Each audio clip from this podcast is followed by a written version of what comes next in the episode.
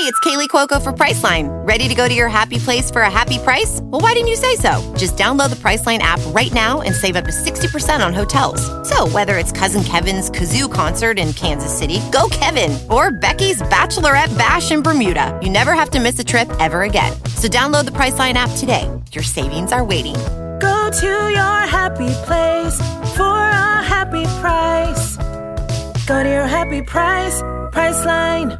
With LinkedIn Jobs, we tap into a network of more than a billion professionals to help you find quality professionals quickly and easily for any role you need. Marketing wizards? Found them. Software engineers? Found. That project manager I could never seem to hire? And found. LinkedIn Jobs quickly matches your roles with candidates with the right skills and experience. In fact, 86% of small businesses get a qualified candidate within 24 hours. Post your first job for free and get started at linkedin.com slash spoken. That's linkedin.com slash spoken. Terms and conditions apply. This is Real Ghost Stories Online.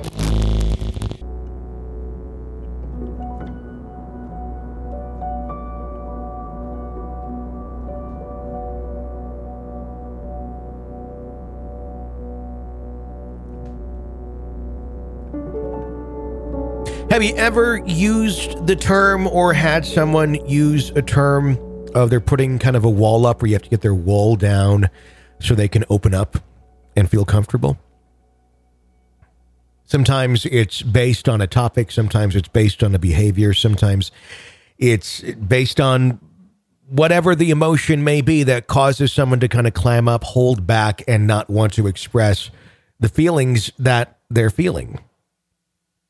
But what happens when we do that so frequently? We put that wall up to others and even to ourselves. I'd almost say, especially to ourselves. A wall that holds back negativity, a wall that holds back feelings of sadness, feelings of anger, feelings of anguish. These are normal human emotions that need to be processed at different points in life when we encounter those sorts of experiences. Without processing them, they can just fester for quite some time, just in our own psyche. But does that energy, that pent up anger, that sadness, that whatever it may be, that runs the spectrum of negative emotions, when it's held back in us for so long and it just keeps being added to, just a silo of negativity, that we don't want to deal with. We just keep throwing into that silo and maybe someday we'll deal with it. Or maybe not. Maybe we'll just hold it back over there. Could that silo of those feelings that are never dealt with, could doing that, that very action, end up making us essentially a playground for dark energies, spirits to attach to and use against us for their own will?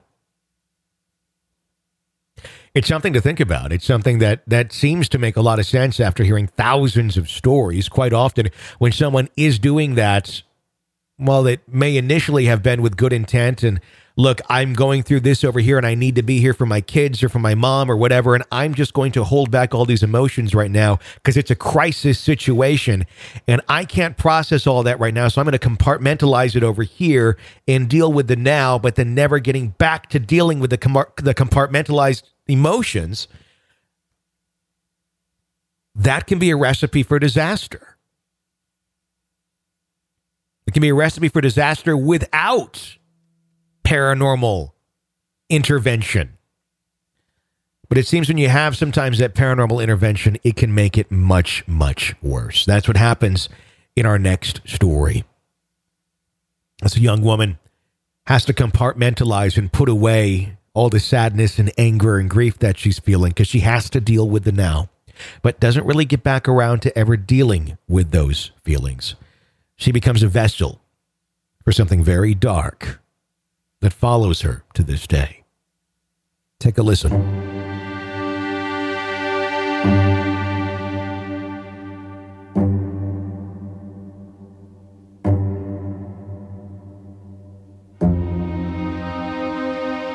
This story covers the past five years of my life, at least the bad parts of it, as this shadow man only tends to show up at the worst of times. Shadow people are a steadily growing phenomenon, and no one really knows exactly why. I find the entire subject fascinating, even despite the rather negative history I've had with them. Truly, with one. I've seen stories of them in a good light, where they have gone so far as to protect someone from something else. I've seen accounts of them as observers. I have read experiences in which they were tormentors. I personally can relate most to the latter. It started when I was 14. My spirits were quite low at the time. My grandmother had died. My grandfather had moved up to New York to be with his biological children. We had moved into their old home because it was more spacious than ours and still right on the same property. Living near there was nothing short of a constant reminder of the loss for me and, as I found out shortly before Christmas that year, for my mom. It was her mother and stepfather, and it was going to be one of the first family Christmases without either of them. She was not doing well and my dad had foregone his promises to be there for her more than he had been, had in fact done the exact opposite, and started staying away from more often. That was how it all began for me, and as much as my mom had been there for me throughout the years, I wanted to be there for her. I decided that rather than cope with my grief, I was going to ignore it. Ignore feelings overall so that mom would have somebody there for her. I, in absolutely no way, blame her for any of the following events. It was my decision, and she detested it herself. When I tossed all those negative feelings out the window and locked it before they could find me again, it seemed something else did find them. It started very simply. I saw shadows, out of place shadows, darting across the wall, out of the corner of my eye, glimpses in mirrors and reflections in windows. And seeing them would always leave me feeling inexplicably grief stricken, depressed, scared, sometimes even angry, but always confused. These feelings were not mine, but they were affecting me so strongly that they became mine. My mom later told me that she had seen shadows occasionally as well, but never said whether they affected her mood because I never mentioned to her that they affected mine. As things went further downhill, news of my grandpa dying in New York the following January, the stillbirth of my brother and his wife's first daughter a year later, my dad finally getting kicked out and taking all of our money with him to go live with my mother's best friend and my godmother, the shadows just kept appearing more and more often to me. In early 2009, things were finally looking up. My mom had met the love of her life. He was more like a father to me in a year and a half than my biological father had ever been. Her divorce with my dad had finally gone through, and they were undoubtedly going to be getting married soon. A week after the divorce was finalized, she died. Brain aneurysm. Just like that. Everything was sour again. And more so than ever. She had been not only my mother, but also a sister, a best friend, a short sort of mom that no teenage girl would be embarrassed by because she was just that awesome. And she has gone faster than I could have blinked.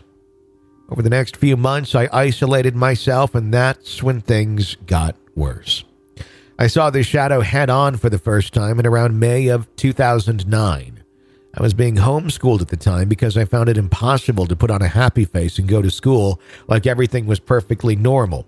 And I had a habit of finishing schoolwork early in the day and spending the rest of the day just hanging around the house. It was maybe one in the afternoon, and I was in my room reading, feeling good, and quite suddenly, for no reason at all, that good mood drained away from me. I felt almost on the verge of tears. I felt a feeling of absolute terror for no reason at all. So overwhelming that I felt physically sick. I put my book down on my lap, unable to focus. Head on at the foot of my bed, I saw the source of my despair. It was dark, it was in a humanoid shape, and it was tall enough that it had just about touched the ceiling. It appeared to be hooded and had glowing red eyes with no other features. I sort of squinted, thought maybe my eyes were playing tricks on me. Maybe it was just a shadow reflecting from my window. But it was there, standing like some strange three dimensional shadow at the foot of my bed. I hid under my covers like a scared five year old. I'm not even going to try to pretend that I stood my ground. I was terrified. At that moment, I was five years old again, a five year old that had just seen the boogeyman but had no parents to call into her room to make it go away. The strange alliteration of my feelings connected with its appearance, my first thought was that this had to be demonic. There's no way that it could have been the spirit of a human. I did not stay under my covers for long. Where I live, it's so warm by the middle of May that you hardly want to sleep under covers. They're just sort of there for decoration. I very slowly peeked out from under them, saw it was gone, and got out of my room, grabbed one of my guitars from the computer room, and darted outside. I waited for my stepdad to call on his way home from work and did not go back inside until then. At around six o'clock, five hours later, it luckily was not that humid outside that day, but I do not think I would have cared either way. I saw him again on various other occasions, but never that close up. Normally, as a two dimensional shadow against the wall at my closet door across from the foot of my bed, the only time I can recall seeing him three dimensional again was during a trip to the lake with my brother and a few of our friends. One night, at this point in time, the summer of 2010, I was living with my brother's family in the same house my grandparents had once lived in. My stepdad had been forced to leave in late 2009 to take care of his parents, both of whom were stricken with health problems that rendered them incapable of taking care of themselves. I was sitting on the beach, stargazing, when I happened to glance off to the side and spot the shadow person standing on the rocks to the side of our swimming hole. No one else saw him, or if they did, they certainly did not mention it, but he stayed there the entire time we were here. I thought my eyes were playing tricks on me until I watched him walk up the rocks as we were leaving. It was later that same night that I told one of my friends about my experiences with him, and opening about it was liberating. Until my friend left and I came back inside by myself about 30 minutes later, the shadow apparently didn't want me feeling liberated. For as soon as I closed the back door of the house and locked it for the night, I heard a growl inside the house. A growl that sounded like nothing I had ever heard in my life. It was animal, it was human, but it was not either at the very same time. I doubt anyone human or animal will be capable of making this noise. A moment later, I felt such a powerful surge of utter negativity hit me that I became dizzy, and I felt something standing behind me. I was afraid the shadow was going to be right behind me, and I closed my eyes and sort of stumbled out into the living room. The feeling of someone standing over me faded when I sat on the couch and grabbed my laptop, but I still felt him. He was there. He was watching me, and he was not giving up that easily.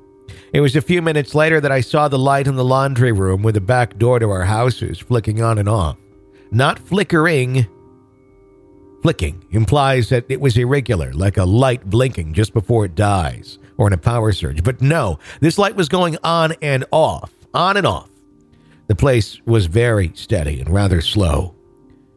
I swallowed my fear, thought like a skeptic. Maybe the wires were crossed. Maybe it was just a strange power surge, the breaker box acting up from the side of the house. The kitchen light was off after all, and the only light I could see from that side of the house was the laundry room light.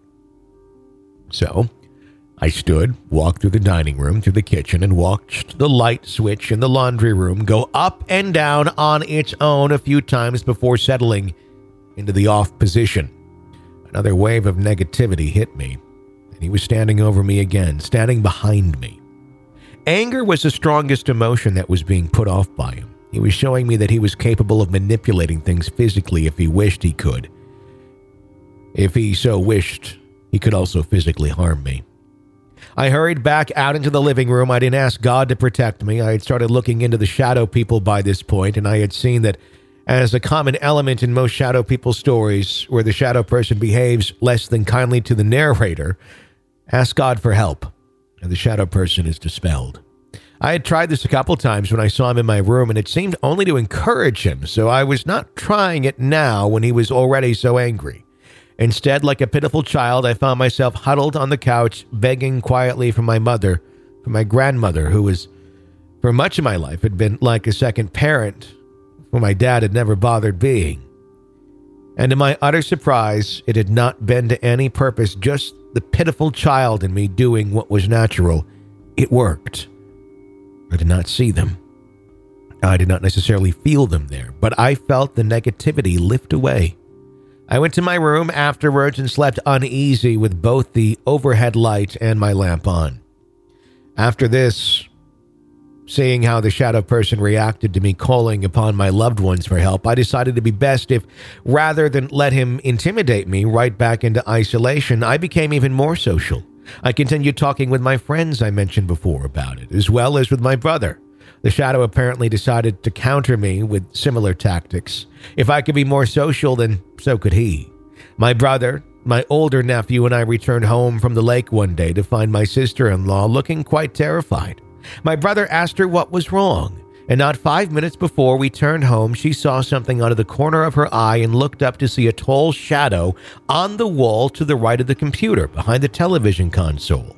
It looked human in shape, but it was a bit large. It seemed out of place, and she looked around to see what might be casting it. After seeing nothing that could have cast it, she glanced back in time to see it walk at a leisurely enough pace across the wall, across the hallway, and disappear to the left of my door. At this point in time, I had not told my sister in law about the experiences with the Shadow Man, and neither had my brother. This was like confirmation for me. Before, I might have been going nuts. Now, someone else had seen it head on, someone I had not even mentioned it to. Once again, the shadow was showing me the extent of the power I had provided it, that it could use others, people I cared about, to get to me. Once again, I did not let it deter me. I could fight back too. I could be positive. I did not have to provide it with the negativity it fed on. For at this point, I was positive that it was what it wanted for me. For a while, I had been the perfect source of negative emotions, but no more. As I got more social, so did he. As I told more people of him, he showed himself to more people. I could feel that he was getting angrier, that his tactics were falling short and molding me back into a lonely, depressed girl that had been a perfect source of negativity for him to feed on for years. One night, sometime late in 2010, he decided on a new tactic. I was in my room one night. It was already well after midnight, and I was wide awake, writing, my insomnia in full swing at this time for no reason other than to spite me. I just come back into my room from getting a glass of water, observed that my oldest nephew, five at the time, had come out of his room and fallen asleep on the sofa, which he often does at night. I checked on his younger brother, two at the time, and he was fast asleep in his playpen. The television on and turned down low as it was every night. I sat back down in my bed, listening to the sounds of quiet cartoons through the wall. When I heard the television shut off, I paused. I knew both of my nephews were asleep. If my older nephew had woken up, or if my brother or his wife were checking on the kids, I would have heard the door open, as the door frame is slightly warped and makes quite a noise when it's open. My younger nephew, even if he had woken up, could not get out of his playpen. and The playpen was too far away from the television for him to be able to touch it. I was on immediate alert. I heard that growl again, for the first time in months, that inhuman sound that I had last heard outside the back door only this time it was in my nephew's room. My younger nephew woke up screaming. I hurried into the next room, calmed him down, got him a sippy cup of juice, and he was back to sleep in no time. But I was not exactly calm myself. This tactic had been foolproof on the part of the Shadow Man. My nephews mean the world to me and have gotten me through much more than they will probably ever know.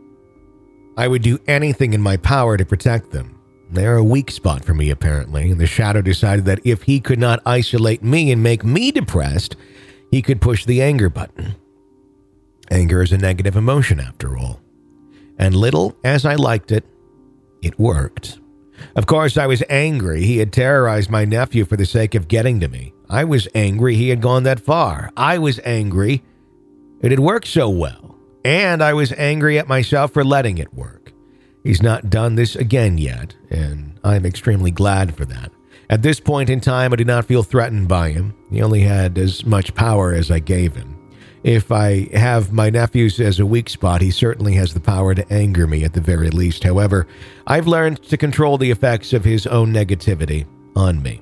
I try to stay on guard at all times, and as long as I'm on guard when he comes around, I can sense the negative emotions he puts off, but they don't affect my own emotions. From what I've read on shadow beings like this one, for one, I recently found an article on hooded shadow people of his exact nature. The accuracy with which it described what I was going on through unnerved me very, very much. He may be around for quite some time. At the very least, I can say that there are much worse things that could be stalking me. I do not believe him to be demonic, though I certainly do not consider him benevolent. For now, I will deal with him the best I can. I have my weapons against him, and he has his weapons against me. More than anything, he does not have quite as terrible an effect on me as he had even a year ago. I find him quite an interesting subject for study, as much as I hate to admit it. I might be a little sad if he left me alone forever. I'm very sorry this was so long, but to be honest, I would even consider this to be concise with as much experience as I've had with him, as much as I've read on Shadow People since he started approaching me. I could probably write a book on him at this point. This just includes when he came into my life and the most notable experiences that I've had with him.